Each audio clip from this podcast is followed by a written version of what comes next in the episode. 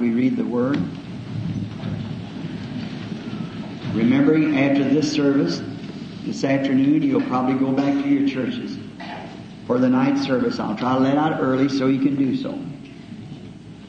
Listen, if I was in this city around, I'd to these, these churches. There, I really would. I'm not saying that. They never told me to say this. There's some fine men, real brothers. And then each one of you accepted Christ. If they didn't get your name, why don't you look them up for Christian baptism and let them lead you on to the baptism of the Holy Ghost?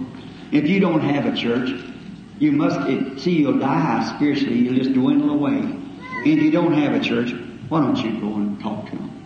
They'd be glad to help you. They're they're they're brothers in Christ, and they, they'd be glad to help you. Isn't that right, brother? Just very happy to help you and help you along. Do anything that they can for you. Good, faithful man, someone who will watch over your soul and care for you.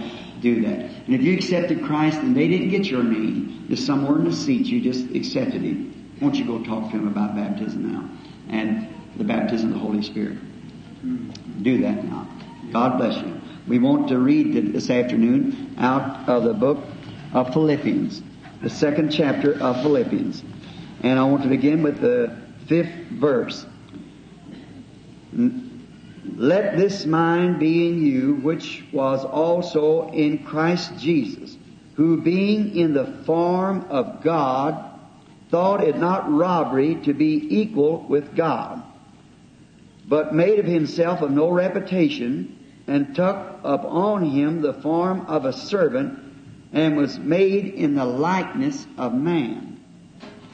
And being found in fashion as a man, he humbled himself and became obedient unto death, even the death of the cross.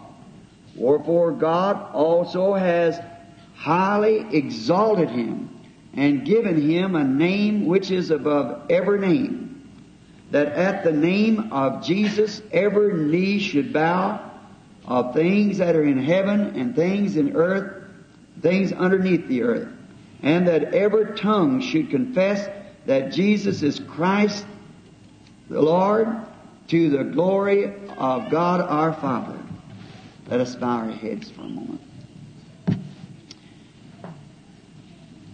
Our Lord, we are approaching Thee now in the holy name that, that's got heaven's named.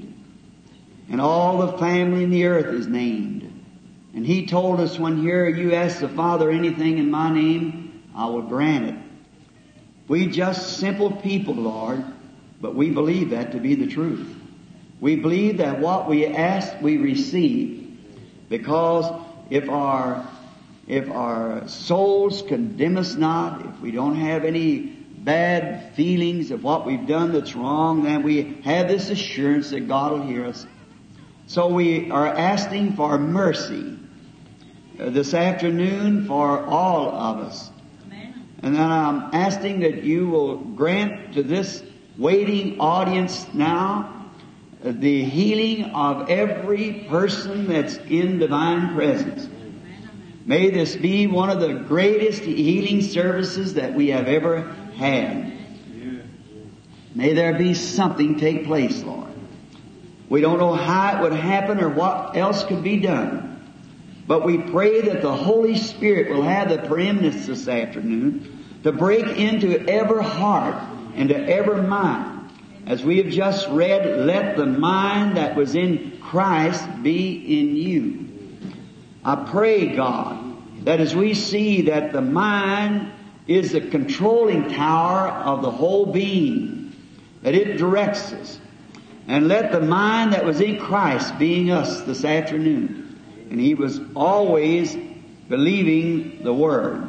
And now may there be a great outpouring of His presence upon us.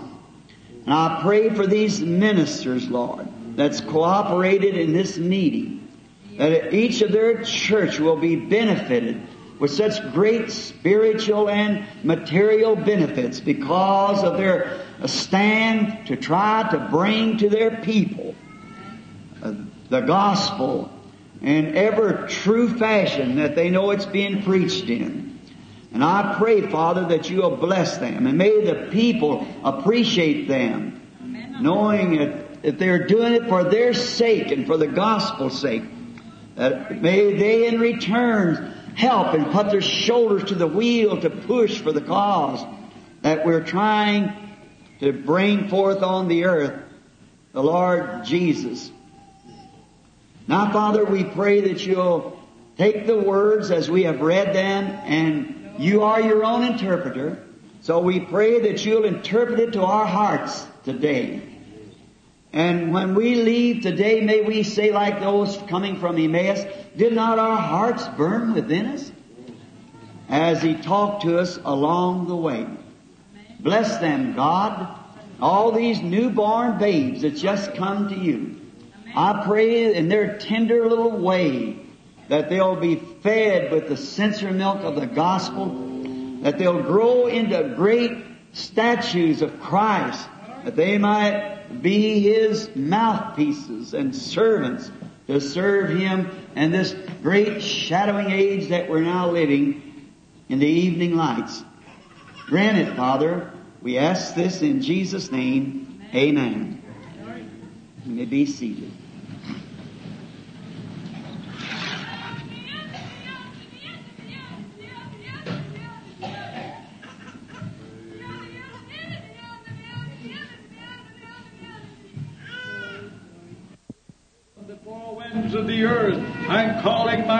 People from the east to the west, from the north to the south, to take up the cross and follow thou me. For I'm Jesus of Nazareth, the Holy One of Israel. I'm calling my people out of darkness to walk in the light of the Lord.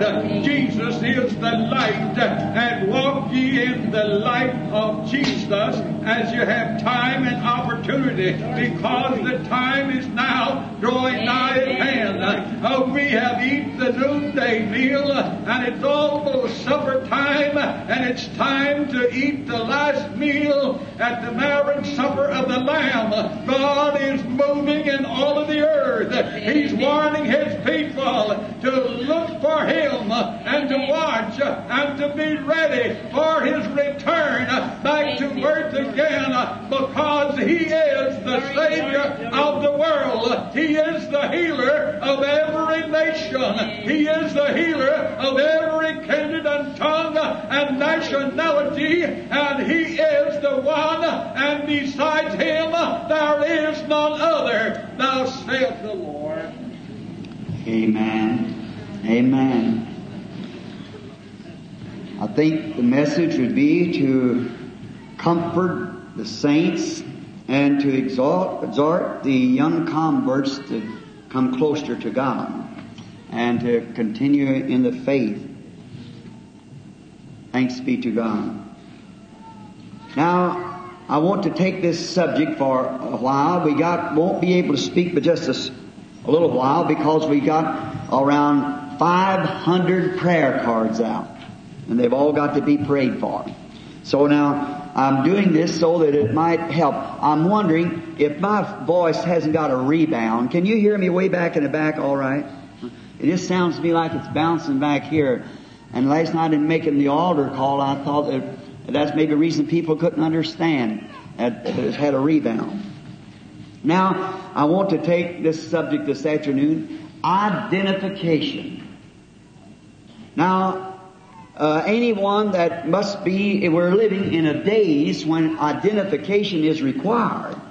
You can't, unless you're known at a bank, you can't uh, cash your check unless you have something to identify yourself. I know my wife, she can't cash a check, yet uh, when we get our check, we put it in the bank, but she don't cash it because she doesn't drive, she has no social security number or nothing to identify herself. So therefore, it's a hard thing for her to cash a check. You've got to be a, some official identification. And I think it's just that time that we're living in.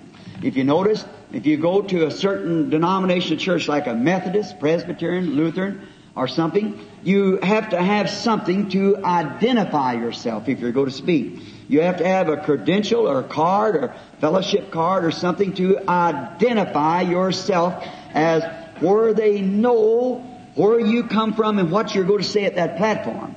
You have to be identified. And, um, and it's identifying age. Now all that it happens in the natural is only a type that's going on in the spiritual. We also, the Christian church itself, which is of no denomination, but of a nature, it is the mystical body of Christ. And it's identified also. It bears identifications. Jesus identified himself.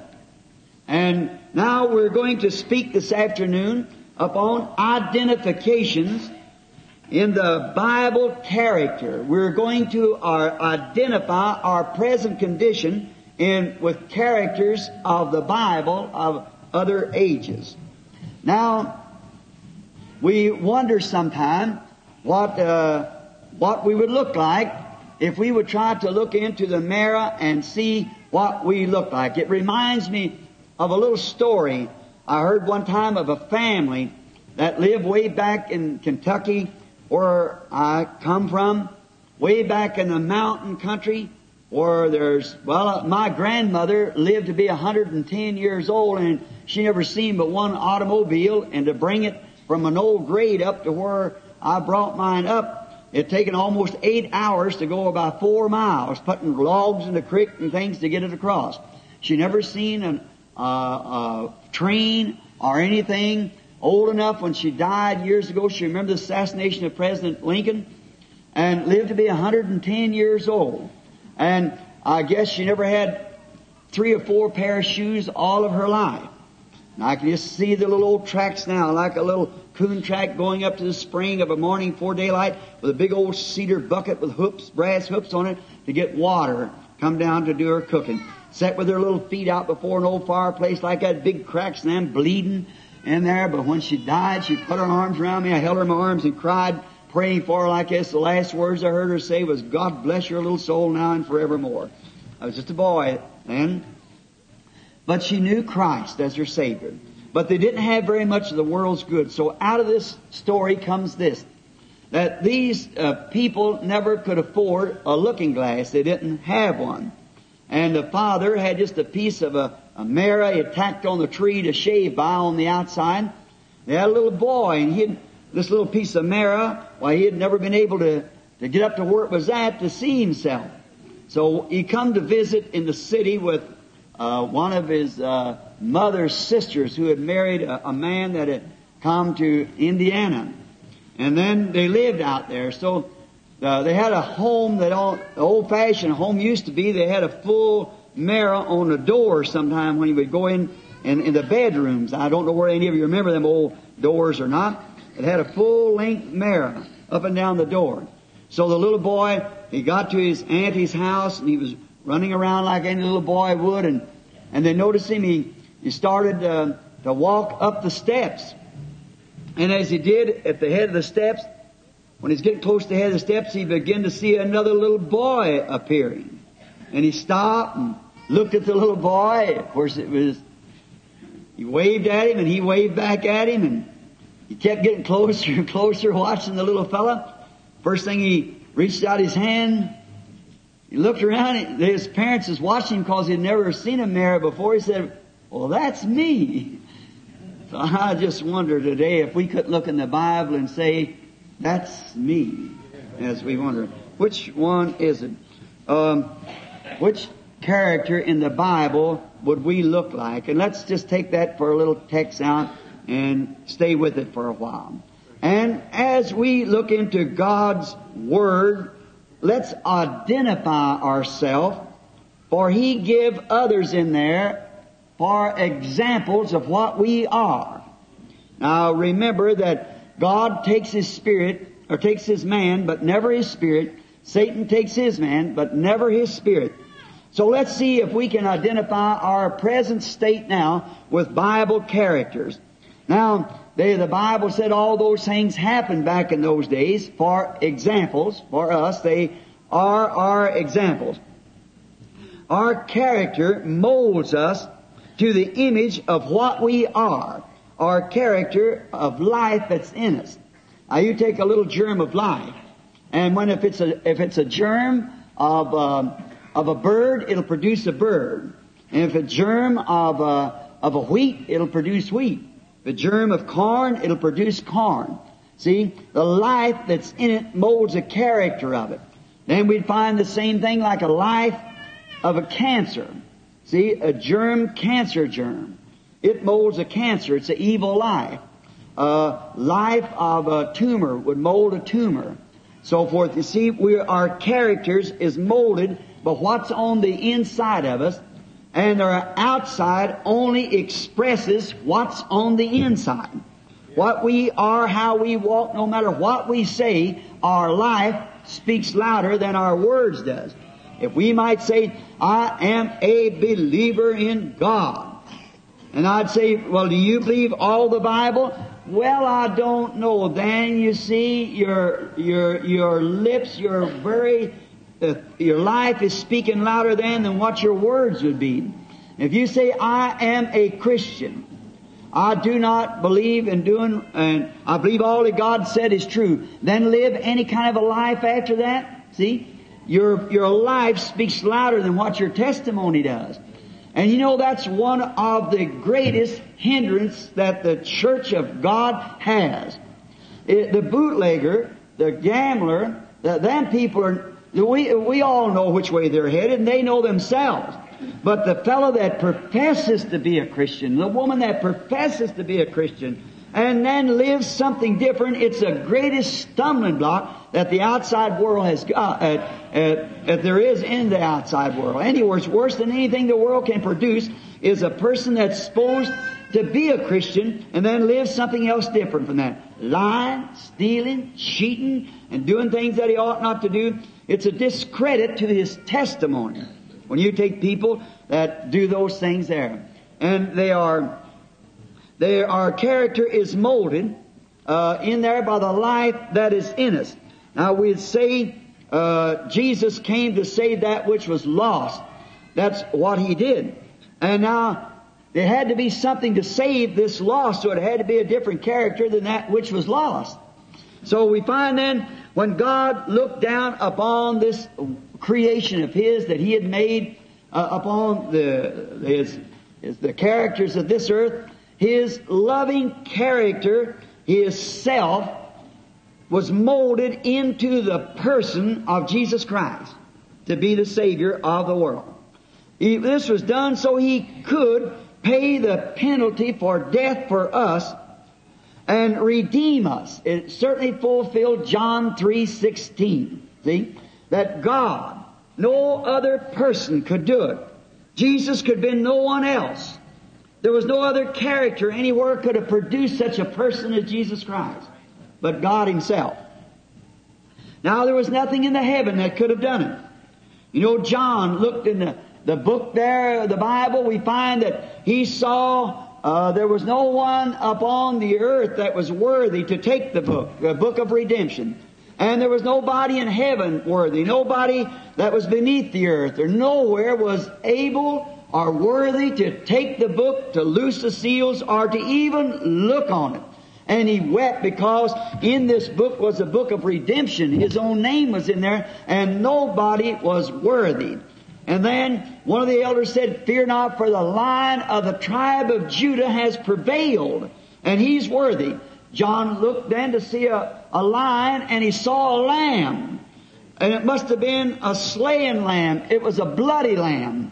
He said it was uh, full of blood because it was a lamb that had been slain. And a slain lamb is bloody, of course. And had been slain from the foundation of the world. He came and took the book. There was nobody else could do it. Because if you plant any like a cocklebur in the ground, and you Arkansasians know what a cocklebur is, and put that in the ground, you can't expect to harvest a crop of corn out of it.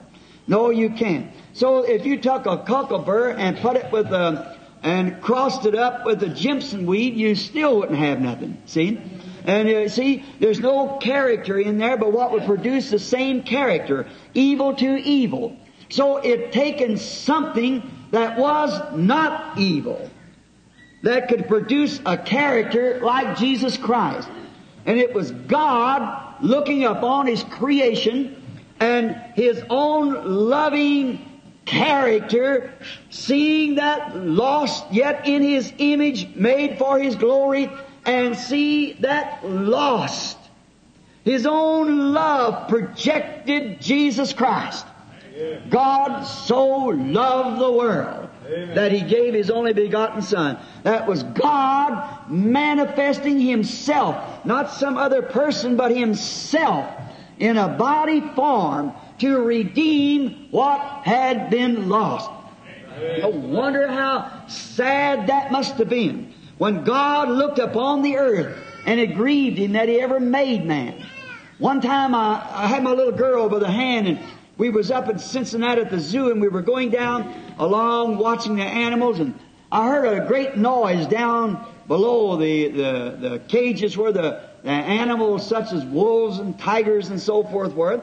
I walked down there, there's a huge big cage, all as high as the ceiling, perhaps. And they just got an eagle a little, oh, a few weeks before that out of, uh, and put him in captivity. I never felt so sorry for that poor fellow. And he would get back, he's a big bird. And here he was all caged up by some, something that man had done. It trapped him into something and put him in a cage.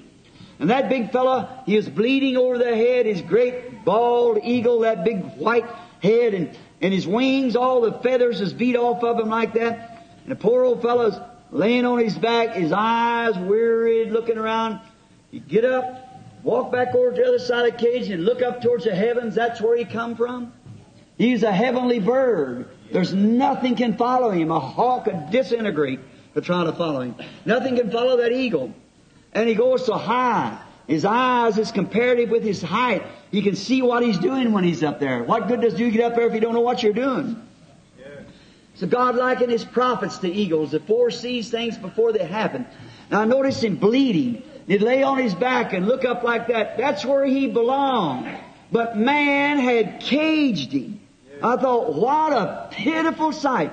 You get back and he'd fly, flop those big wings and just butt his head against those bars and fall back in the floor again.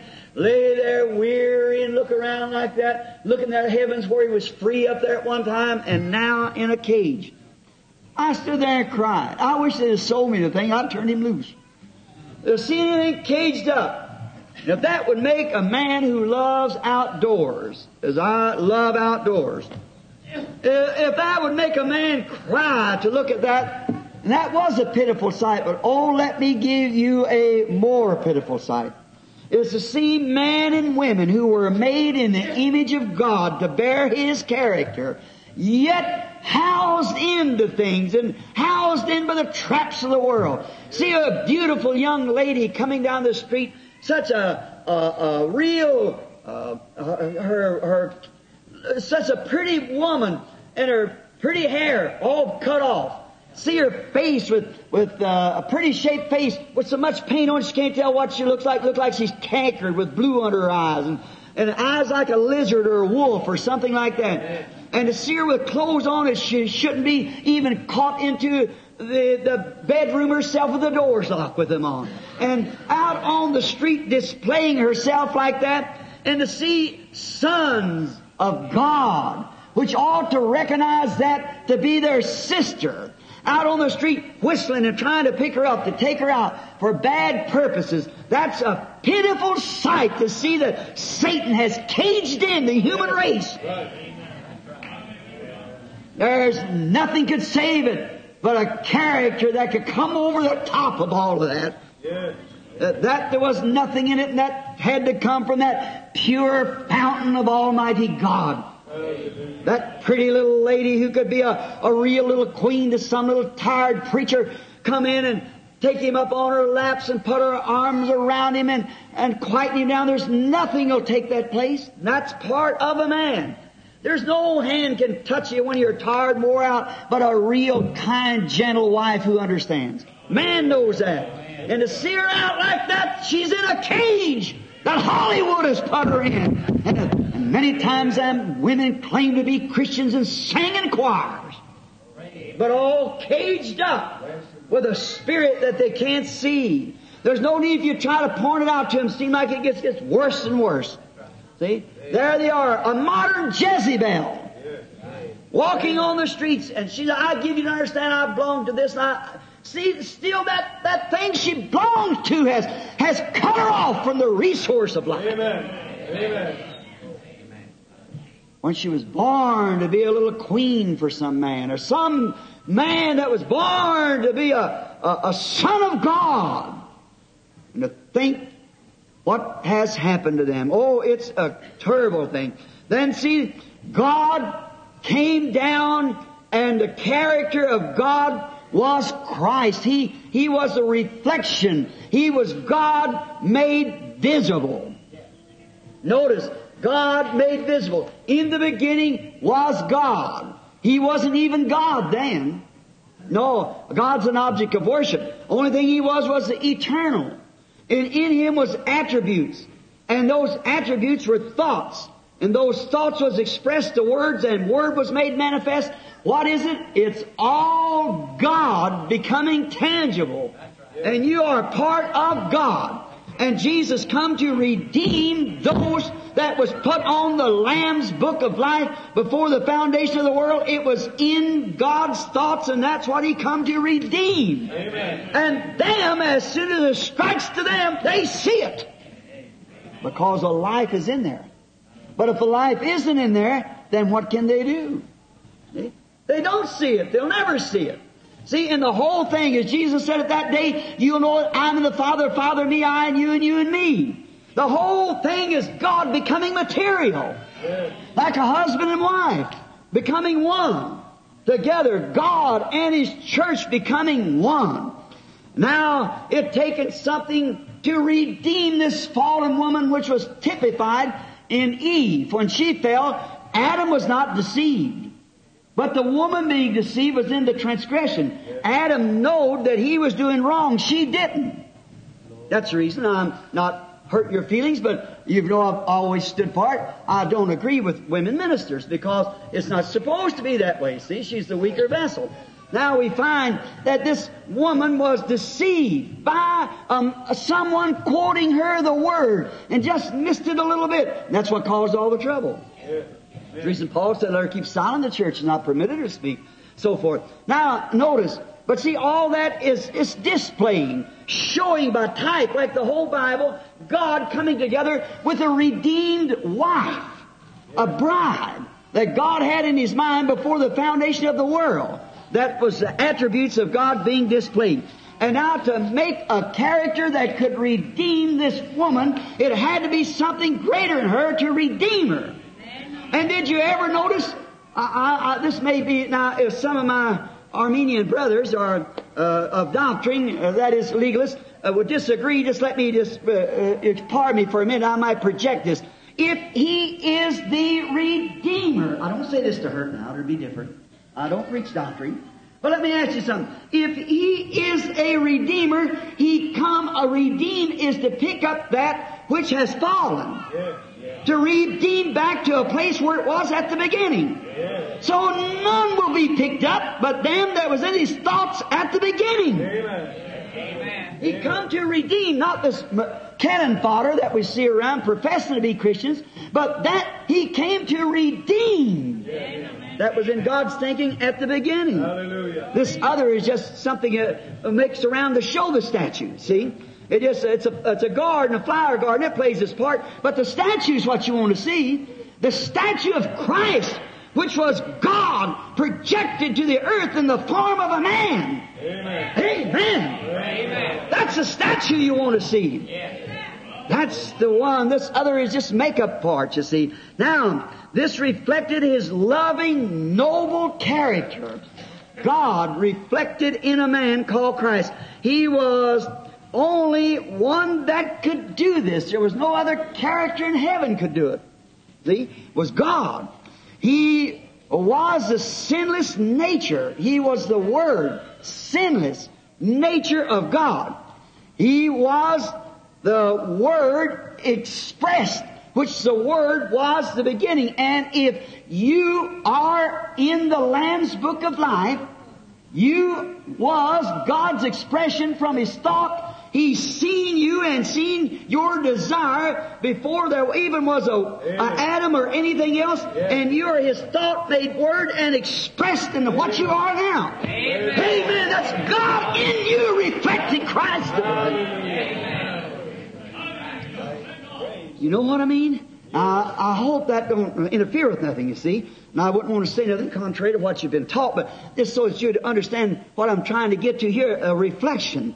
You've got to be identified. And if you are and you were in God's thinking at the beginning, see, and was His reflection here on earth, you'll bear record of the heavenly.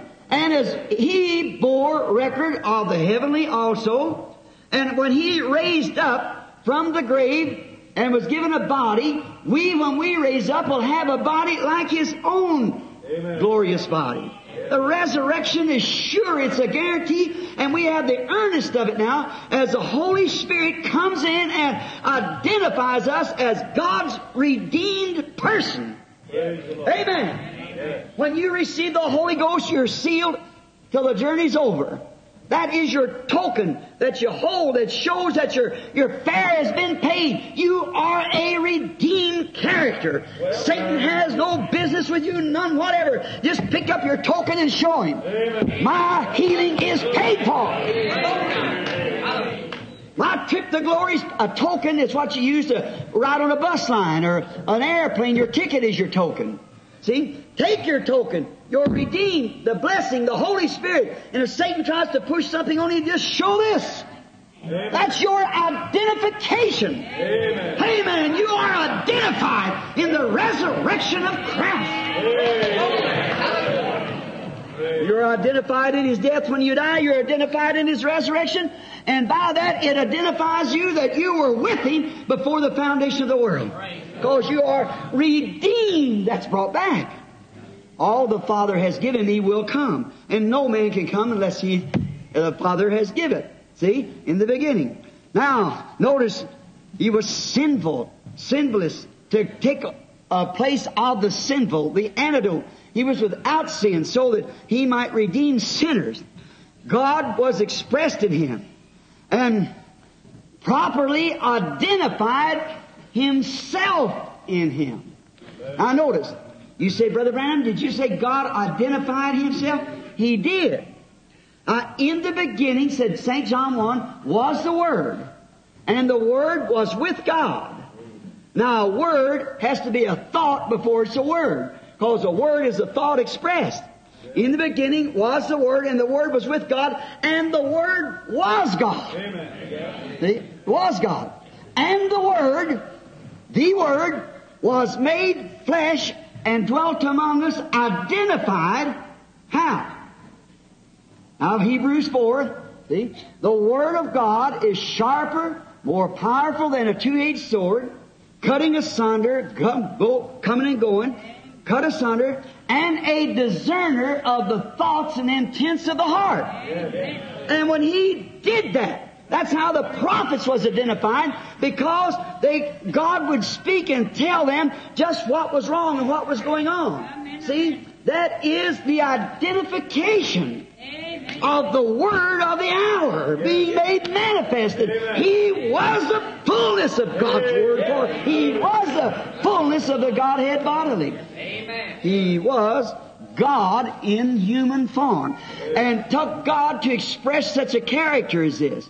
And then that lovely life had to be taken from him so that he could say these that God's foreknowledge saw in the beginning, which was his thoughts of you and me. Jesus came to do that. His perfect life had to be sacrificed to redeem that person. Then, if they do, and you were with God in His thoughts at the beginning, how can you deny His Word being true?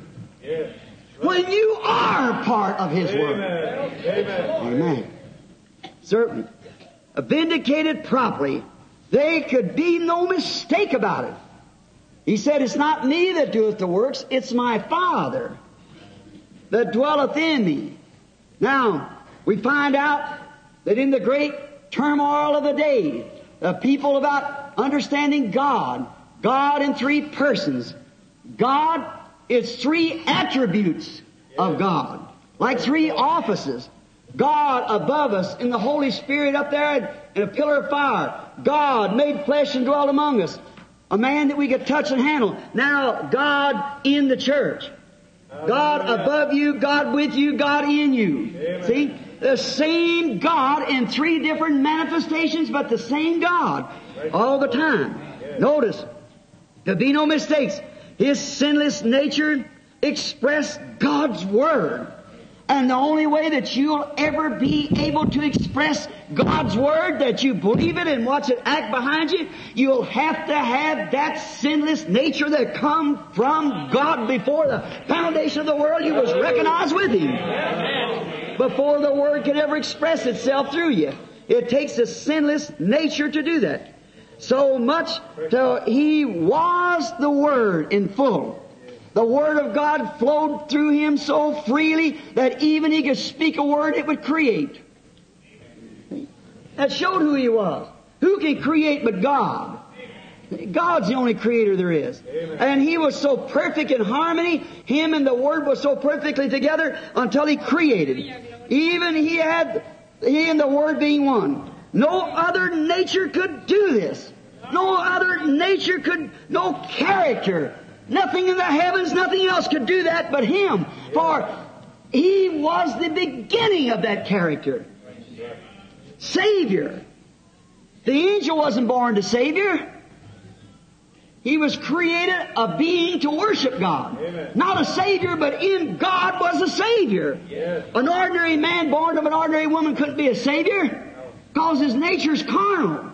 But it taken God Himself Amen. Amen. I, I hope you see it. Look, that was the expression to manifest such a character as that. For others, it was a fallen character.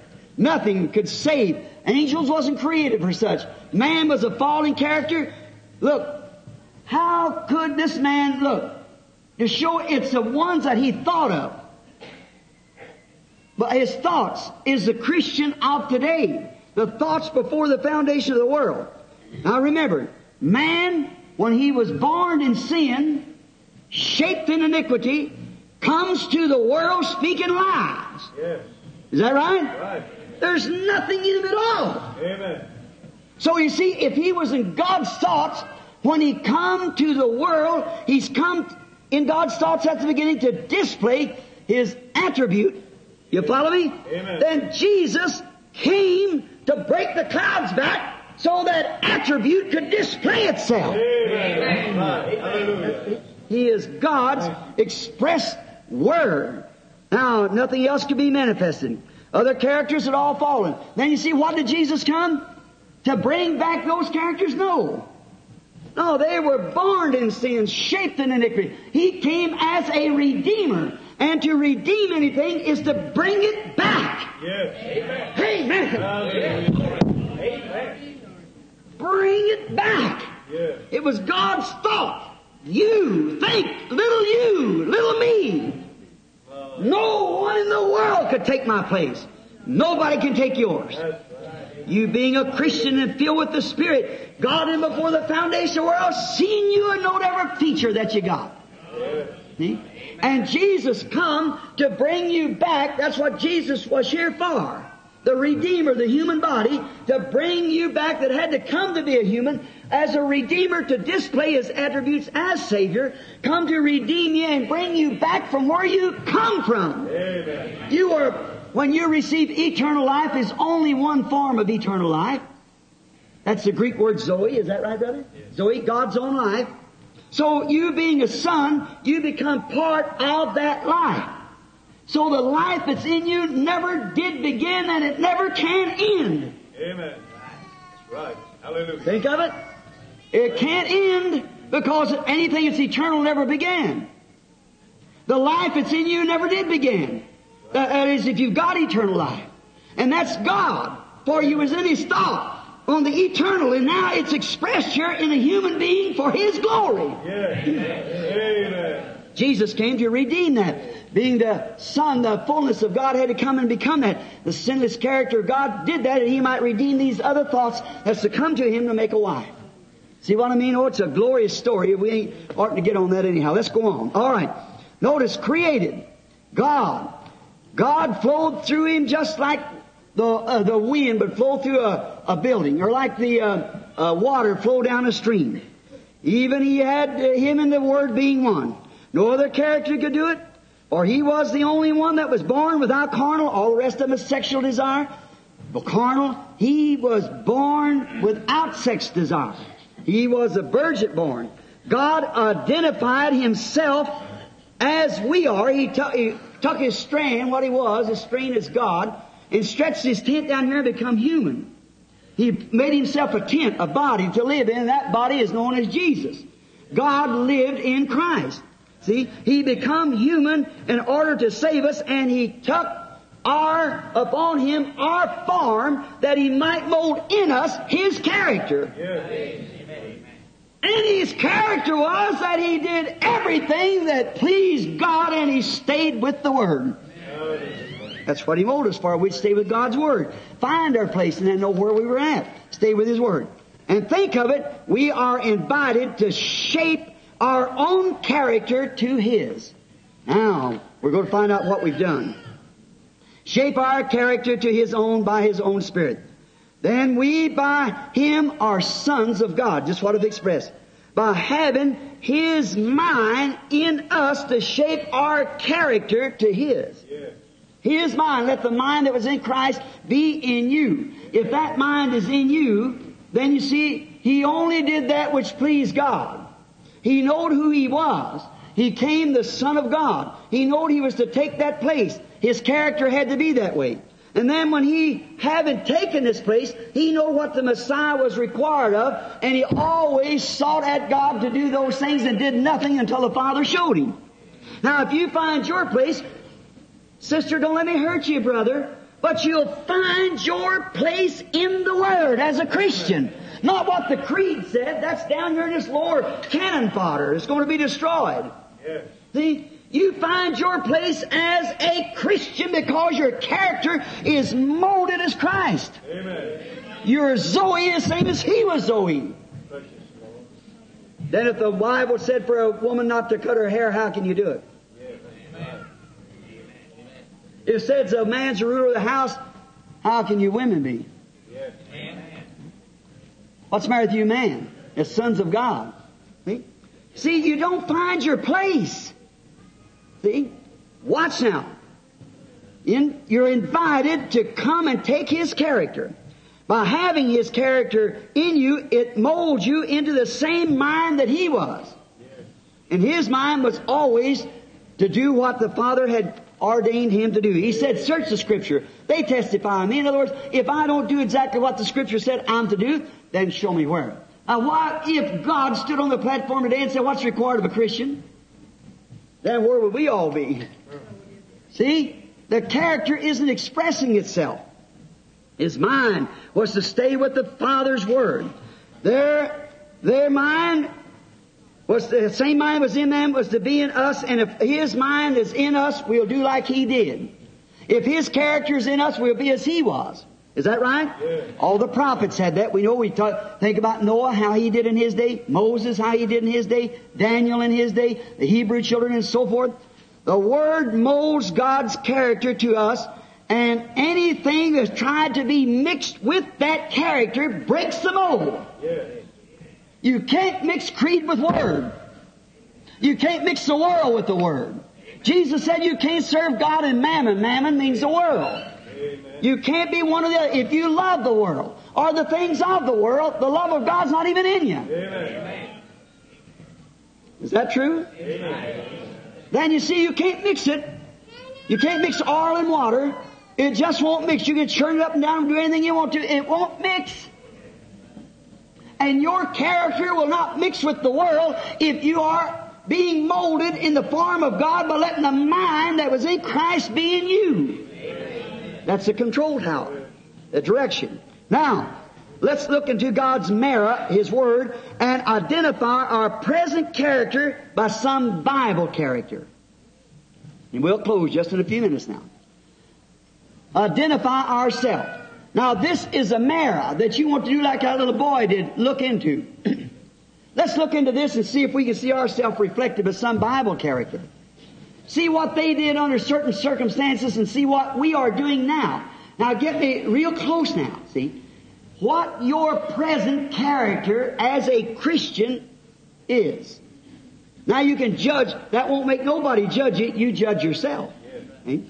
Nobody's judging. I'm not passing judgment. But let's just reflect, see how it reflects from some characters of the Bible as we mentioned and see what your character is at this present time. Now notice, the, the, the Word creates a character, we know that.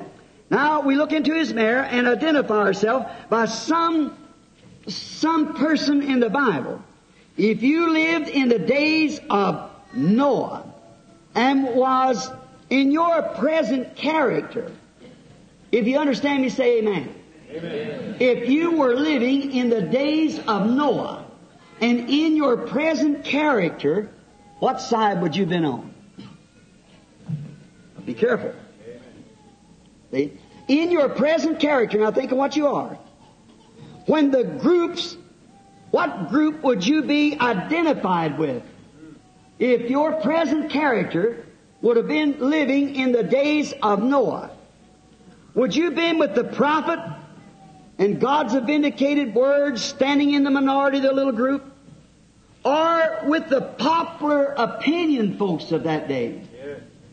What uh, character would you have been belonging to the churches and things that's making fun of that prophet up there? Would you have been walking up with a group that went up and said, Well, I ain't got nothing against that old man, he might be right? Or would you be in there pitching away with him? Now think of your character now, what would you have done when everything was against it?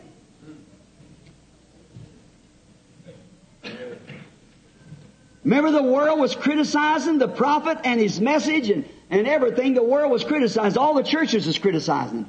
All the science said the man's crazy. As it said about Jesus, eating the flesh and drinking his blood, they said the man's a cannibal, he's a vampire. See? So you see where the sensible, what we call the world's sensible people, the scientists, did you know when you get more education and more culture, did you know that what side it puts you on? Yes. It puts you on the devil's side. Yes. Amen. The Bible said that the children of the darkness are wiser than the ones of the light. Yes. Look at the sons of Cain. Every one of them becomes scientists, dealers in buildings and making great progress. But the sons of Seth was all humble peasant sheep herders. Is that right? Man renowned of old as it was in the days of Noah. How they built and made and built the pyramids and everything. Scientists. Watch real close now. See? This people criticized this man's message, though he had the evidence of God with him. Or what if you would have lived in the days of Elijah? Elijah. When him being the pastor at that day, and Jezebel, the 2,500 years ago Hollywood was starting, with all of her paint and fashions, had got all the daughters of Israel doing the same thing, and one old man stand up there and battering against it. Yes, amen. Amen. And all the priests saying, oh, well, the old fellow, let him alone, he'll come to his while there's nothing to it. And he, our fine king who's dressed just like we're dressed and got the finest clothes and the best fed nation and everything, what does it make any difference whether you do this or that or the other? What difference does it make? The pastors have been standing, but there stood one man alone with thus saith the Lord. Amen. Now, in your present character, where would you have been placed then? Now look in the mirror. When you go home, you see where you're at. Yeah. Amen. Hmm? What, Amen. what state would your present condition now place you at that day? Would you have went with the modern idea, the denomination, the sign, the fellow, oh, well, we're all, they, oh, sure, they all worship Jehovah every new moon and they screamed and they drank the water from the fountain and praise the God of heaven who brought them up and all like that, but they're a million miles off the line. Amen. Where would your present Christian experience place you in Elijah's time? Where would you be identified? What side would you have took then? Or when Moses brought Israel going down there as an identified prophet with the word that God had promised Abraham the prophet would take place. And Moses went down and done all the signs that God told him to do. Listen close now. We're going to close in a minute. Brought them children out and got into the wilderness. The message, like you Pentecostals left 50 years ago from the denomination, and they got across the the line over there, and there raised the man up said, Now wait a minute, let's make an organization out of this. A fellow named Dathan. Moses, you think you're the only one on the beach. You think you're the only holy man among us. We got other holy men. Say something about this. We'll just make us a little group. We'll believe it this way, and we'll believe it this way, and we'll believe it this way. Now, what group would your present character identify you? Amen. Would you, in the days of, of Elijah, would you have went out there where Jezebel, say, cut her hair and painted her face and was a modern woman? Mm. I just think, we- we- where are you identified now? You say, I'm, I saying what you are. I'm asking your character. We're going below these little things that you're looking at. We're going on the inside of you. Did you hear that Holy Spirit last night? I screamed out there at last. That's the reason I'm saying what I am today. Hmm? Open your un- spiritual understanding, people. It's, it's later than you think. See? Amen. See? You can, it's, it's a way that a person might think that you're right. But I thought maybe if the Lord would let me speak this, if they'd pardon me for it, the, the association, of uh, the brethren, which I know they do, they're right with me on it. Notice.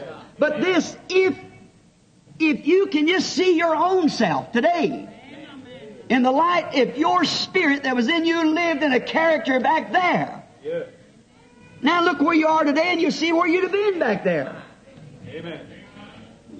Where would you have been in that time? Would you have took sides with the organization that, that Dathan wanted to organize? Or would your present character separated you from that and stayed with the Word? Hallelujah. When it seemed all was against it, Moses had been thoroughly vindicated and he had the message of the Lord. God had proved it in every manner just exactly what he said had come to pass.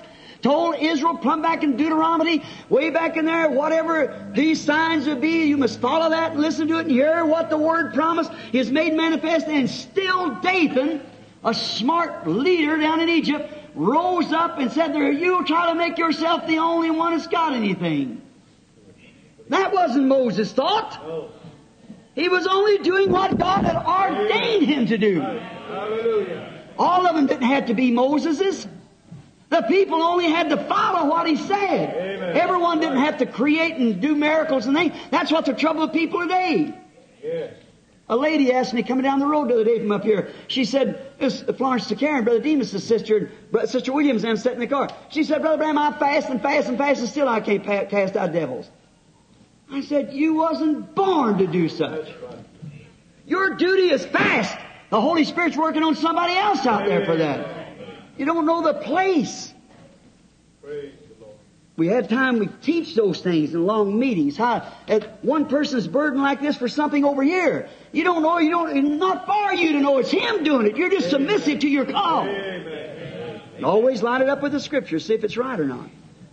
Now, we find out both, this was uh, Moses, they, he was criticized, and he was, he was uh, criticized by this group, but God said to Moses, separate yourself from him, because I'm going to swallow him up in the earth, and he did.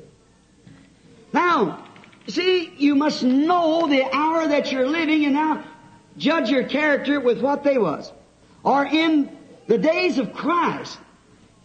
I want to ask you now, when they had the finest seminaries, the finest ministers, the highest educated, the most holy rituals, and everything that we ever, they ever had.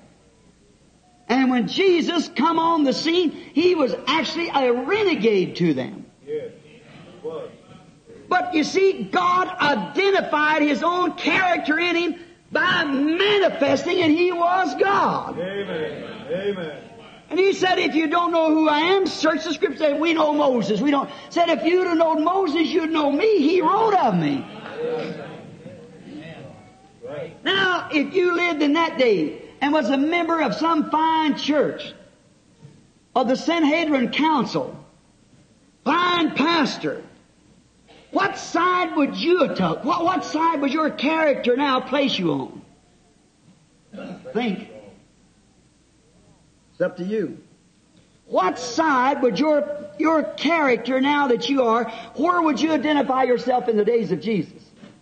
When your pastor said, oh, them things are nonsense. And yet here comes Jesus back saying, the scripture said I was to do this and he did it. The scripture said I was to do this, born a virgin. The scripture said I was to do this and he did it. He said, search the scripture and see where I failed. Yes. But they said, pay no attention to that guy, he's out of his mind. What, uh, what present character do you have? Where would you be placed back there in them days? When Jesus is on earth. When the big denominations and theologians was all against him. And all the teachers and theologians of that day was against him. All the Bible teachers against him. Against what? Against the clear cut Word of God for that age being made manifest. Being identified. God Himself identified. His name shall be called Counselor, Prince of Peace, the Mighty God, the Everlasting Father. Amen. A virgin shall conceive, bear this son. The government shall be his over his shoulders. See? Of his kingdom there's no end. Who is this person? A baby God. And then God becomes a man. Could you imagine Jehovah crying like a baby? Could you imagine Jehovah born in a barn? Could you imagine Jehovah playing like a boy? Yes. Could you imagine a church that claimed to worship Him crucified? Now what side would you be identified on? What the true cut, clean cut word was saying itself, or would you tuck to your creed?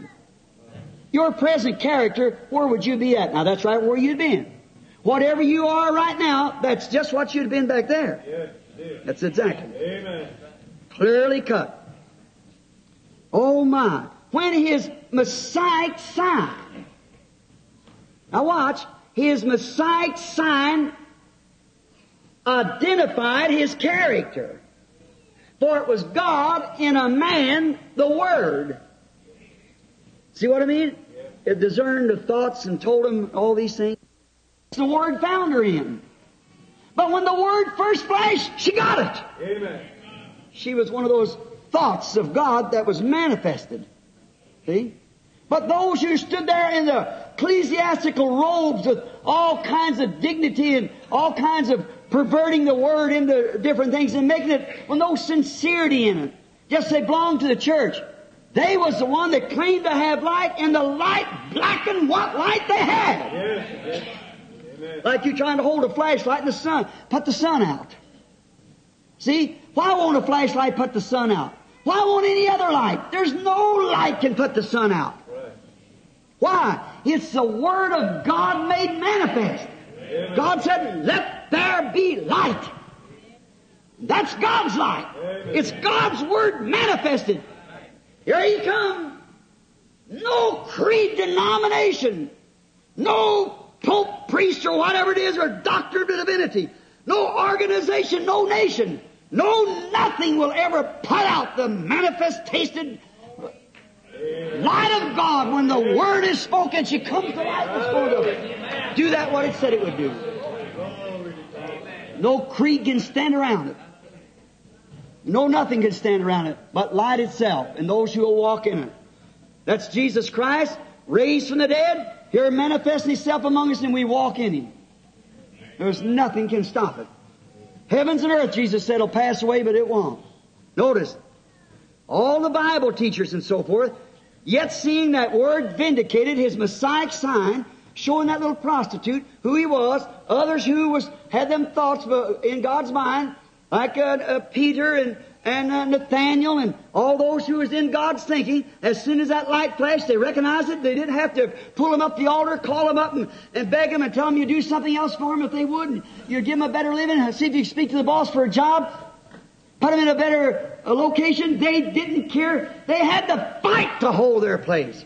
But there's nothing going to separate us in the Bible from the love of God, Amen. which is in Christ. Amen. Persecution, perils, death itself can't separate us because we always, always was in His thoughts. Amen. All right, on we go. Would your present state identify you with the Pharisees? Of that day, would your present state? Now, if you should say, no, it wouldn't identify me with them Pharisees then, then what about now? Hebrews 13:8 says he's the same yesterday, today, and forever. Now, what state does your present character identify you now? I wouldn't have to do with them Pharisees. No, sir. Now, that's just a name to you. But what about the estate that you're in? When you see him today in his church, just as he was then. Now, where would you be? History is repeating itself. Pharisees of that day stood against him because of prejudice. And that's what's the matter today. The denominational world stands against truth of the Word because it's prejudice. Being interviewed by a Catholic priest not long ago, he said to me, you're trying to teach a Bible. I said, that's what I believe in. He said, God's in His church. I said, God's in His Word. Amen. He said, that was, all them early people were Catholics. I said, uh, Peter, James, and John, they were all Catholic. I said, if they were, and he said, I said, you, what do you think about the church today? He said, it's far better off it was then. I said, do the things you did then. Yes. Amen. Amen. See, the character shows exactly what it is. Pharisees of that day for prejudice. Remember, it was prejudice. They actually seen it. Nicodemus, one of their priests, expressed it. He said, Rabbi, we know your teacher comes from God. No man could do what you do without God being with him. See? But for prejudice. Because he didn't join up with their group. If he comes and say, now you Pharisees are wrong. I am a, I'm a Sadducee. Or you Sadducees wrong, I'm Pharisee. The Pharisee says, see, I told you we were right. But he didn't come to any of them. But he stood between them. Amen. If you would have followed him to see his miracles then, and then it, and you say, oh, I'd love to see his miracles and you followed him to see his miracles, and then when he come to this place that he stopped displaying his miracles like and began to teach them. And the 70 ministers ordained by Christ got up and walked away from him. Because he said something that science couldn't go with, or the rest of the crowd couldn't go. They couldn't understand how that man being a man yet make himself God coming down from heaven. The Son of Man ascended up where he come from. He was God. Sure he was. Amen. They said, oh, we, that's too hard. We can't go that. Where would you be identified at that time? Now with your character. It's molded in you. Something's molded your character. You're some kind of a character. You're going to find yourself somewhere here. What would you have done? What, in your present state now, what, where would you have been at that time? See? Teachers all against him and everything. And his miracles identified him. And when the 70 got up and the pastors and the ministers and the, uh, got up and said, we can't understand that, would you have walked away like that congregation? Or would you have been like them disciples? I don't care what they say. It's there. Then Jesus turned to give them trial and said, you all want to go too? See, they had him caught in a trap. Why, this man's a vampire. Said they have to eat his flesh and blood. They walked away, the congregation. Well, the minister says, well, we'll stay a little while longer, see what it's all about.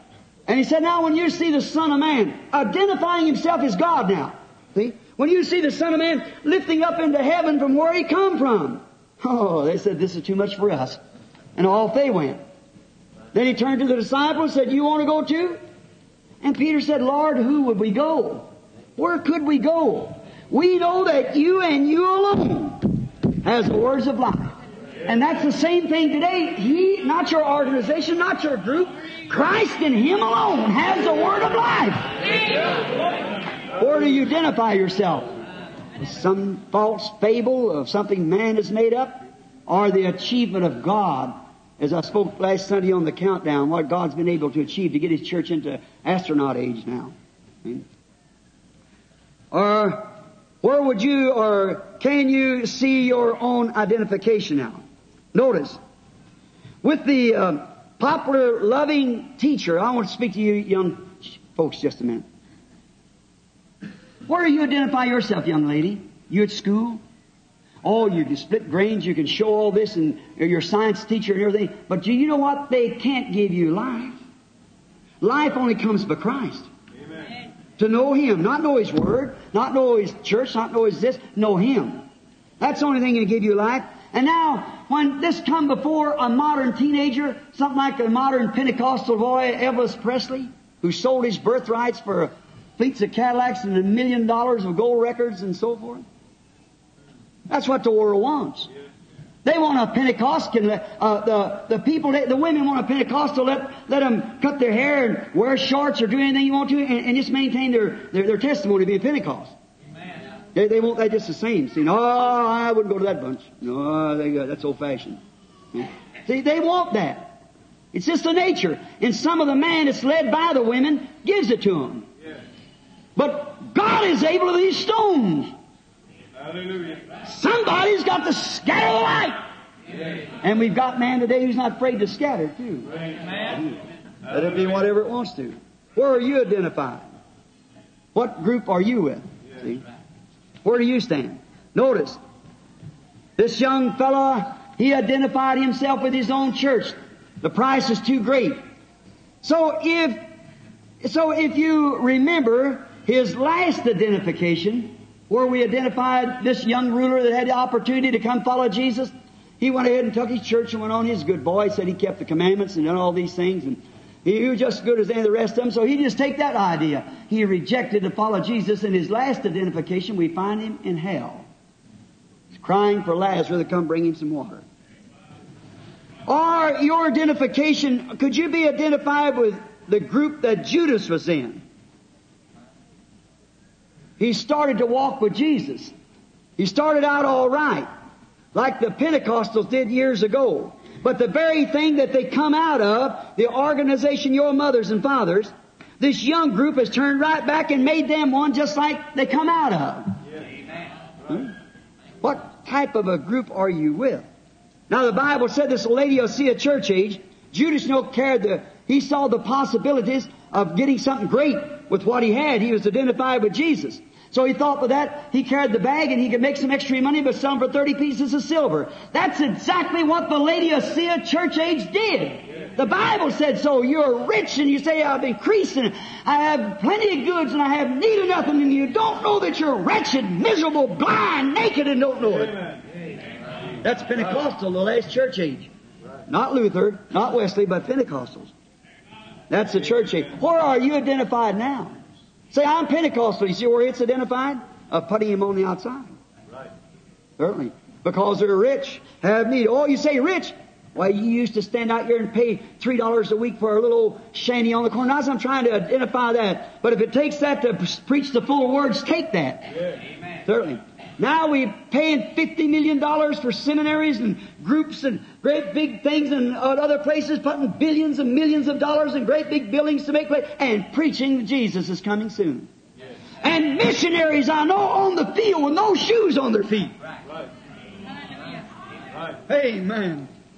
Making up an offering for some more missionaries than one old brother with nothing on his feet but a pair of sandals. That's all he had. He picked them up and made them up there for an offering for some other missionary.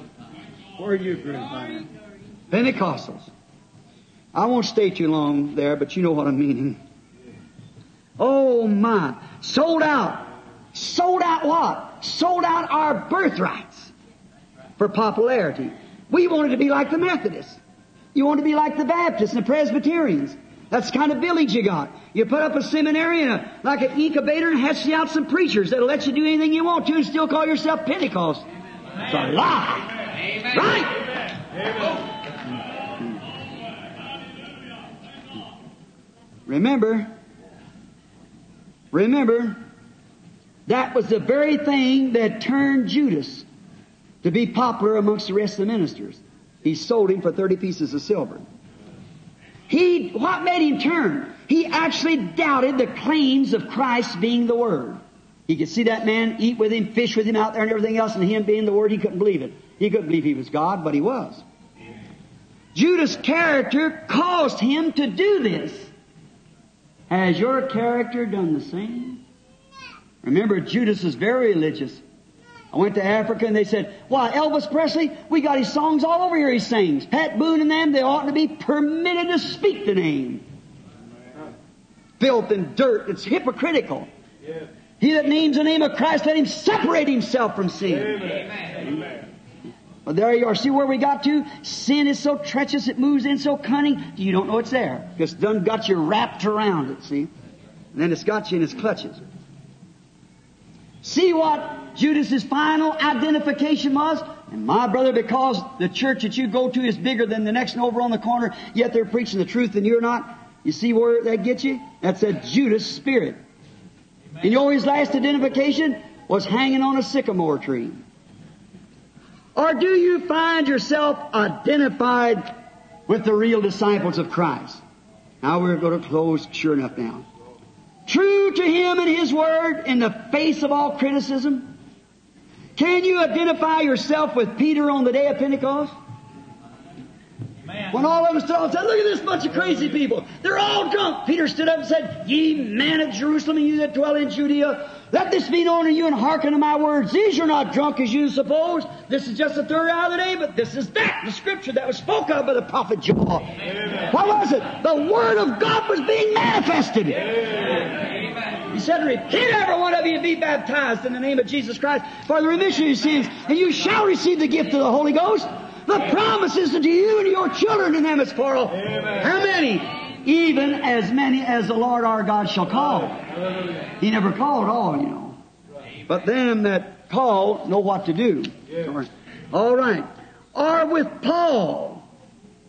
Or when we use with Paul, when the, the, the popular loving Demas forsaken him for the things of the world, his helpmate. If you've seen all the people laughing at Paul, here Paul said, bring a coat. A man with a ministry like he had only had one coat. Well, Demas thought he ought to have a great big Bible school and all this organized everywhere and some great association. Well, he could heal the sick. He's a prophet. Well, he ought to have all kinds of money, millions of air. And here the man only had one coat. So it's getting cold down here. Tell him to bring a coat down when he comes. And Demas, seeing this, went with the world and left his poor little brother to fight it alone. Would you dare to stand and see Jesus out there cold to see him needy and you walk away from him. Remember St. Martin? Many of your brothers remember him. The writings of St. Martin. He was in Tours, France. He wasn't a Christian. His mother was a Christian. He was a cousin to, to um, uh, Irenaeus. And then this is several hundred years after the death of the apostles, when they're still trying to keep the word together. And the Catholic Church has taken it all off on dogmas and they wouldn't stand for it. And St. Martin going through a gate where a cold afternoon, and there lay a poor old beggar laying there freezing to death. Nobody would give him a coat. St. Martin took off his own coat, cut it in half, and wrapped the beggar in it, and went on. They laughed at him. What a silly soldier that is. He's even breaking the rules of our army. He's doing all of this. A man with a half coat wrapped around him for that bum. That night as he laid in his bed, he was awakened by a noise. And when he looked up, there stood Jesus wrapped in that piece of coat. He knowed what he done to that beggar, he done to Christ. That was his conversion. Would you stand and see the gospel suffering today? Or would you go with the popular loving crowd like Demas did? Or you go to stand by him? Live or die. Like Peter did. I'm ready to go to prison or wherever with you. Yeah. When the issue comes forth in the church, whether women should cut their hair or what they should do like it did in Corinthians, what side do you take then? What's your present state do that time? Think of it, sister. Amen. When Paul said, I suffer not a woman to teach or usurp any authority, but be under obedience, they wrote and told him, said, well, the church over here, the Holy Ghost told us. He said, what? Came the word of God out of you and came it from you only. If any man thinks himself to be a prophet, let him acknowledge what I say is the commandments of God. He said in Galatians 1 8, if an angel comes from heaven and says any other thing, let him be accursed. What side would you take in that issue if it's in your church? Hmm? Fine, your present state now. I'm just trying to ask where you're at. Oh, brother, let's hurry. Paul stooped from a great position. You remember? You say, but brother, I, am a district man. I'm a, I'm a, I don't care what you are. I'm asking you what's your present position, your present character. Well, what, what's it doing for you? Where would you be identified? Paul, remember, come down from a great education under Gamaliel. Gamaliel was his great teacher. And he was a great something, would have been a great man, but he stooped to see that the Word of God could continually grow. He gave his life. Moses come from a throne to be a Pharaoh to carry the Word of God through the wilderness. Jesus come from heaven. Amen. To give you life. What crowd are you identified with?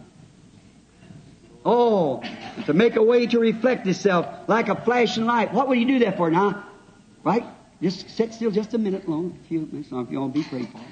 I know I'm holding you long. It's right now 20 minutes to 5. We'll be gone by 5, the Lord willing. What crowd would you be identified with? I want to ask you something. Jesus come that he might turn on the light. The flashlight takes a picture. See, that he could, you could be reflected or he could be reflected in you. When your picture is taken, it look like his. When people look at you, they see God's Word living again. That's what he come to bring that camera. By sanctifying blood to bring the Word close to you. For this cause, he said, John 14, 12, the works that I do shall you do also. And if any will follow me, let him deny his creed, deny himself, deny the world, take up his cross and follow me. Or are you found identified in some of the scriptures where the, uh, uh, in some of the scriptures where the, them that didn't stay, where are you identified with anyhow? The camera has already flashed. You're identified somewhere. You're sitting here this afternoon, every one of us. Now listen. You're identified somewhere. The camera's already flashed. You know what you are. It's tuck your picture somewhere. Now where are you standing? You're the judge. God help us. To be so identified in Him that we'll reflect His life in our own. Listen, the goldsmith used to take and beat the gold. And he kept beating it and beating it and turning it over and beating it till he seen his own reflection in it. That it was pure gold. All the sludge is beat out. May the Holy Ghost today and in this meeting in the hours to come, may He take this word and beat it over in our heart until all of the doubts, all the creeds, and all the things contrary to God is gone. That we can, re- listen now, that we, the church, can reflect His resurrection. Amen. Listen, this little story. And then get your prayer cards ready. In Carlsbad, New Mexico, many of you heard that big cavern down there. Down under the ground. You go down about a mile on a, on a thing, it goes plumb all the way down a mile under the ground. It's so dark. Until you put your hand like this, you couldn't see nothing. It's just so dark. And a little family went out one time and, and uh, the little boy was walking with the guide and the guy went over all at once and just flipped the light. And the little girl began to scream. She was scared. That's about like the little bride now that has to take her stand. It looks dark. The council of churches is going to throw you into that thing or you're going to have to take a stand and come out. Amen. You have to reflect your character. Amen. What's she going to do in that time?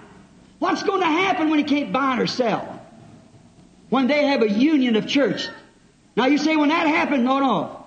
The flash has done took your picture then. Your character's already told you, you already in it. You know what the Bible said about that? They would come and say, yes, Lord, we're coming in now, but it's too late, the door's closed. Right. What's going to happen to the little bride? I think of it in this little story.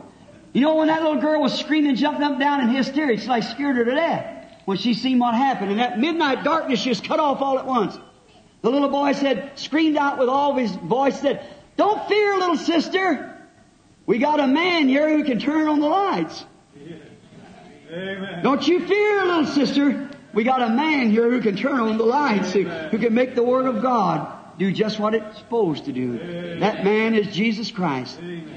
Let your character reflect with His. Let us pray. Don't fear, little sister. We got a man here who can turn on the lights. Wherever you are, whatever you have seen your place this afternoon, I leave that with you. Your present character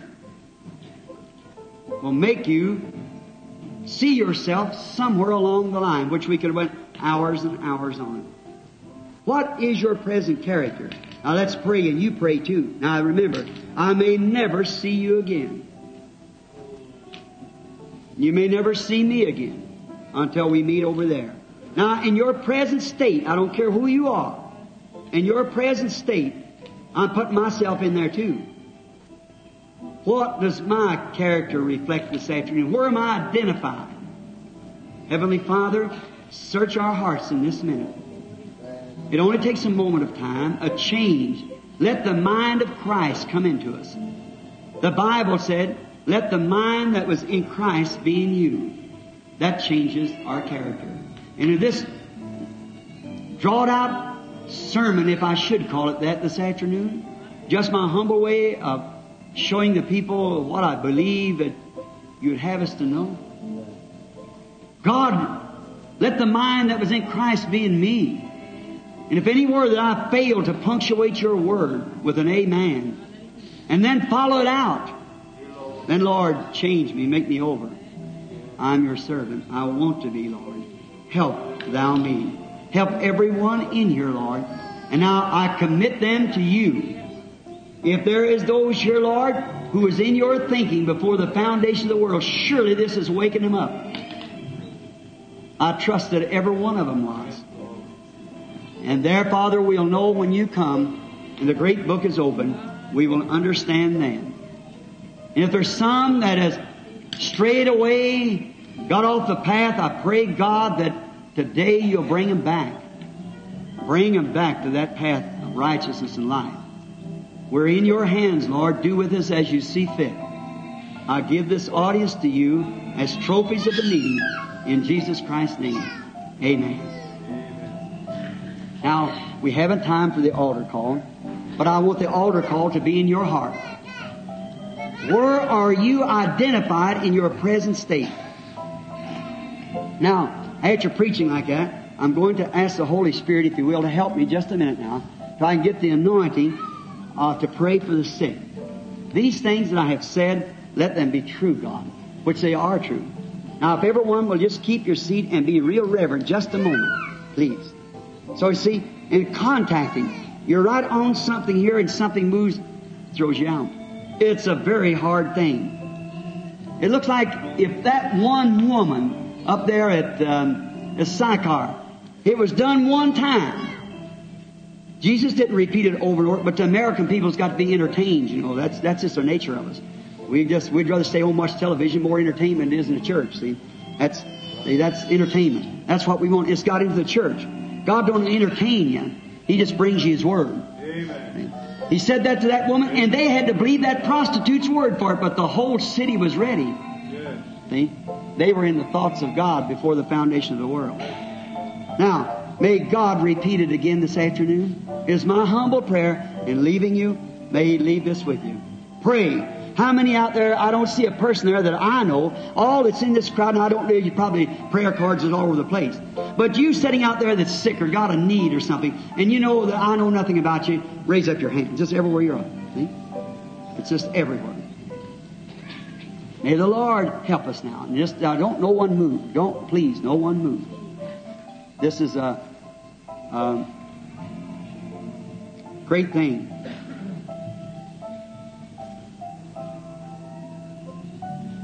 Now, you know, to be saying, trying to explain it. There's no way of doing it. Now, the Bible said, which is the Word, that He's a high priest that can be touched by the feeling of our infirmities. Is that right? Now, sometimes faith is unknown to you. You got it, you don't know it. You try to push yourself into something, you miss it. You go over the top of it. It's so humble and simple. And he is a high priest that can be touched by our infirmities. Then if you touched him, he'd act like he did before. Is that right? Now watch. You see this woman sitting right down here? I don't know the little soul. She's just sitting there, but somehow she's in contact with God. Because in the dimension that I'm now looking in, I see the woman. And she's conscious that something's going on. She's praying for her children who's not here. That is right. I don't know her. I've never seen the woman, but she was deeply concerned about some children. Do you believe me to be his servant? Do you believe that, that Jesus Christ is here, the Holy Spirit who, you see, if we can get ourselves out of the way, see, now to heal you, I can't. See? Or to give you your desire, I can't. See, that has to come through God unless He tell me to tell you something. Now, but if He can reveal to me what's the matter with that child or whatever it is, you, you will believe me to be His servant? You will. Now, the whole audience, if you wish, the ladies sitting right there, would you stand up? Now, the Bible laying here before me, I do not know the woman, I've never seen her. I hear her come right back to Sychar now. Please, everyone, be reverent. See, when you see something, see, it's a spirit, it moves, throws me off again. Yes, the lady has three children she's praying for. And all three of them is shadowed. That is, they are not Christians. They're unsaved. That is right. One of them is a girl. And she has a sore on her leg up high. That's right, isn't it?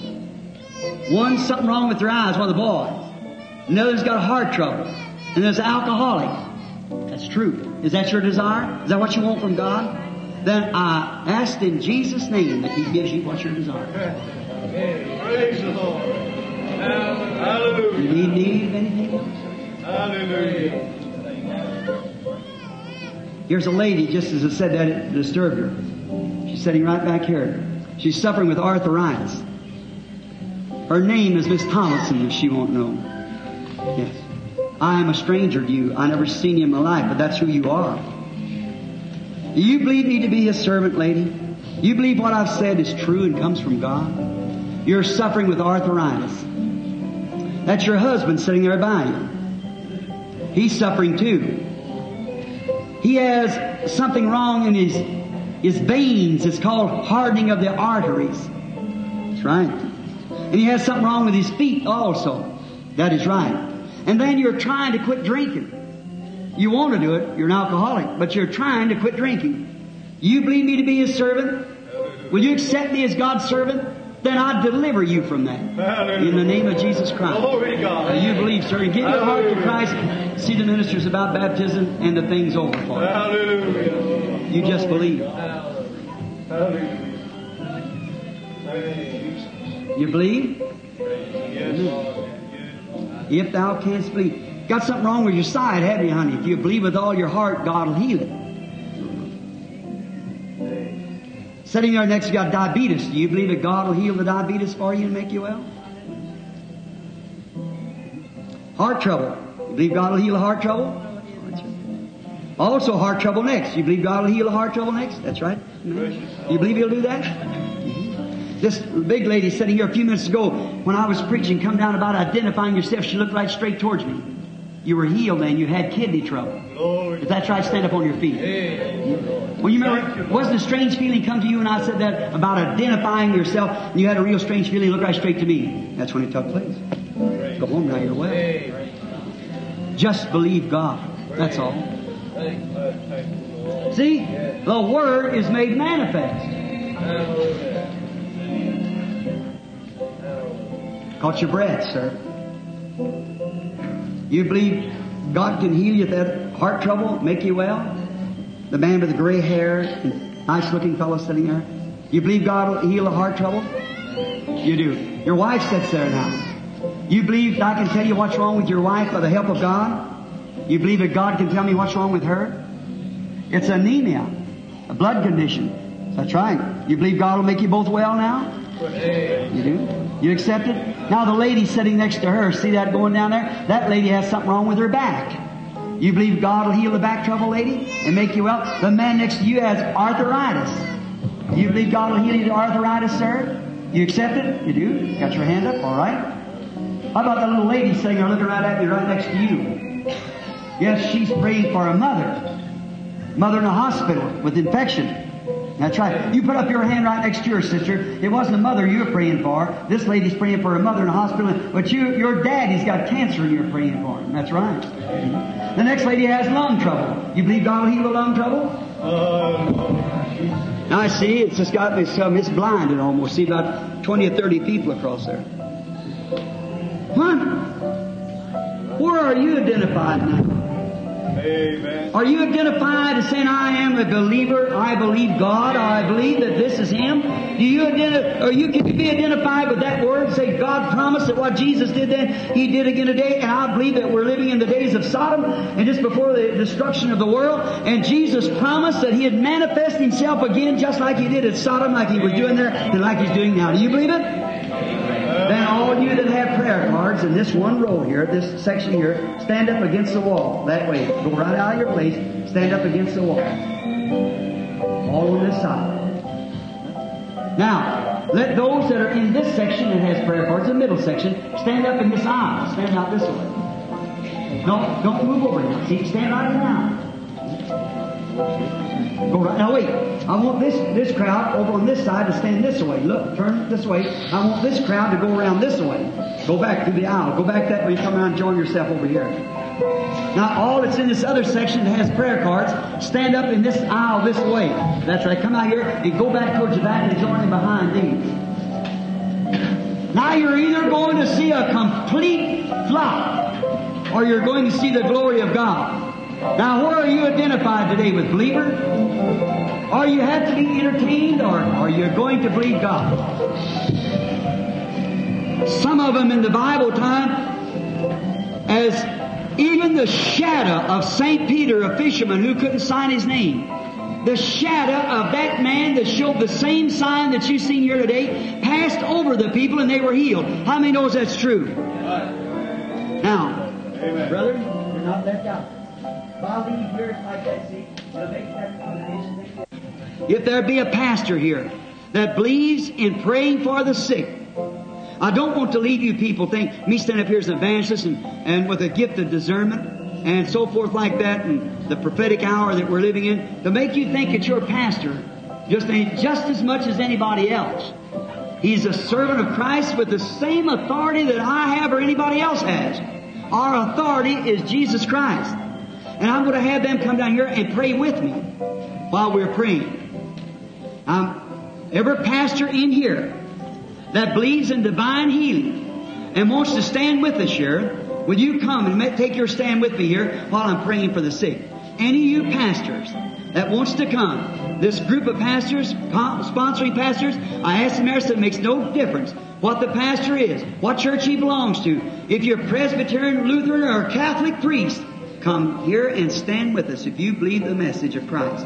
That you believe in divine healing, come here and lay your hands upon. Surely you wouldn't, you wouldn't separate as a servant of Christ, you wouldn't separate yourself from your, from the human beings, no matter whether they belong to your, your, your manse or not, or your parish. You wouldn't separate yourself from them. You'll believe. Now, you're welcome to come here and help with me laying hands upon these sick people that they might be healed.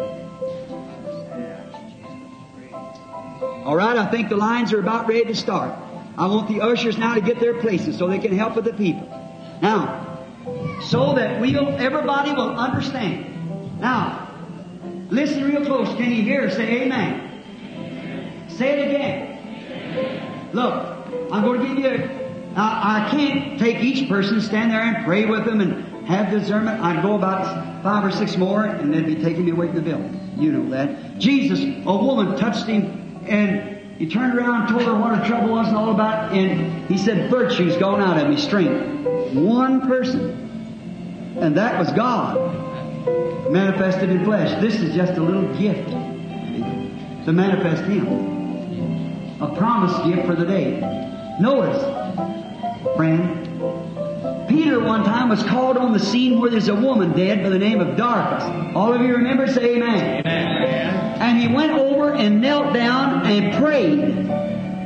After, listen now, you people in the prayer line. After he prayed, he went over and laid hands on Dorcas and she came to life. Is that right? Now, brethren, I want you in this congregation to join in with me. Look here, stand here, about 500 people or maybe more, standing here this afternoon to be prayed for. Now, let us pray a prayer of faith. Each one of us. And then when the people comes by, when you lay your hands up on them, lay them up on there with faith that it's going to happen. I'm going to believe. I'm, with all my heart, I'm going to believe. Our Heavenly Father, now the great march will start through here. Hundreds of people will pass through and under these ministers' hands. Let them realize, Lord, that they're just passing under the cross. They're passing under the where the blood was shed to make this what we're doing to be real. For he that hung on the cross said, These signs shall follow them that believe. If they lay their hands on the sick, they shall recover. And let the people accept it. You promised you would save whosoever will. You can't save the world because whosoever will won't believe you. You went into a city, many mighty works you couldn't do because of unbelief. Neither will you be able to help one person that comes through this line unless they're willingly from the bottom of their heart to identify themselves with the believers and the Word of God that the thing's over. May this great identification come now. That when each of these people passes under the hands of these ministers, may the Holy Spirit place into their heart that they have did the bidding of God. And may they go out of here rejoicing, healed for the kingdom of God's sake. We obey you, Lord, in this act, in the name of Jesus Christ. Amen. I want someone, Roy, come here if you will, and saying, Only Believe. I want to rest there with your heads bowed and everybody praying. Now these is mothers, fathers, and children, little sick babies, people dying with cancer. If it was you, you want somebody sincerely. And we want that sincerely. Now, let's all bow our heads now. I'm going to step down here among my brethren to pray for the sick. You know, it's been a most wonderful time in this fellowship. And I've noticed something this afternoon. I don't know whether you did or not. 90% of those people that were healed were healed before they even got to where I was at. Praise the Lord. They were screaming and shouting and giving God praise before they got there. Now we're going to pray for these handkerchiefs. Lord Jesus, we know that in the Bible they said they took from the body of St. Paul. Not because he was Paul, but because that he was your servant, Lord. He was your ambassador. And we know that they say that sickness and diseases departed. Many people could not attend the meeting, and they sent a handkerchief to represent them. God, let the angel of the Lord, he was the one that looked down upon the Red Sea and he got it scared. And Israel went on to their promise. Grant it, Lord, that this will be the same. May these handkerchiefs laying upon the sick heal the sick for the kingdom of God's sake. In Jesus' name, I ask it. Amen. Now, I just want to say a word or two to you because I really appreciate you. I appreciate these fine ministers all down in the line. They put their time to help and everything. Maybe you might have thought, brother, that while the discernment was going on and so forth down here, I didn't know what you were praying about. But the Lord Jesus reminded me of it. I know what. Don't worry about your mama. She'll be all right. And you sitting there, that sinus and female trouble. I knowed it all along. You're going to be over it. Don't worry. See, it was behind. Same as what's here in front. It's, he knows all about it. See, now you've come through the prayer line and the same God that would anoint me before the service, here he is doing the same. See, just, he's just the same yesterday and forever. Do you believe him? Oh, isn't he wonderful? Isn't this something? You, how many knows this song, Blessed be the tie that binds our hearts in Christian love? Could you give us a key on that, sister? I don't, I want to sing it. I don't know why. But let's just sing it, stand real reverent before him now and sing, sing it together now. Blessed be the binds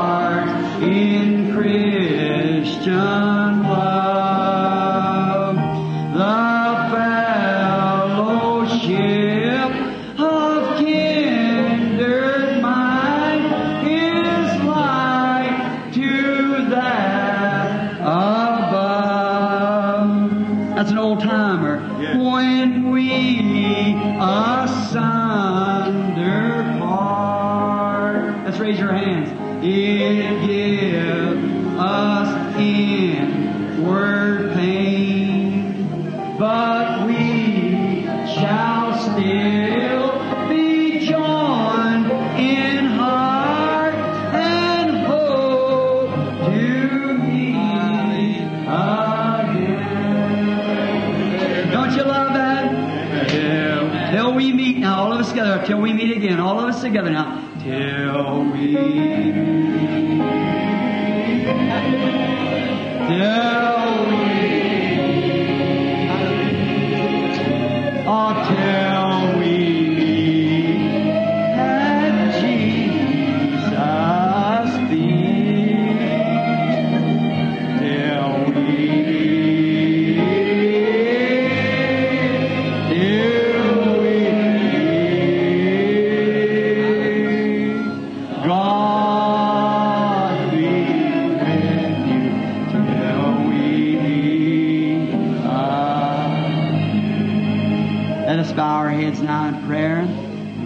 pastor here, brother, if you'll come up and you got anything to say, brother, or whatever you want to say, or dismiss the audience. Until I see you again, God be with you. Pray for me. I love you. Amen.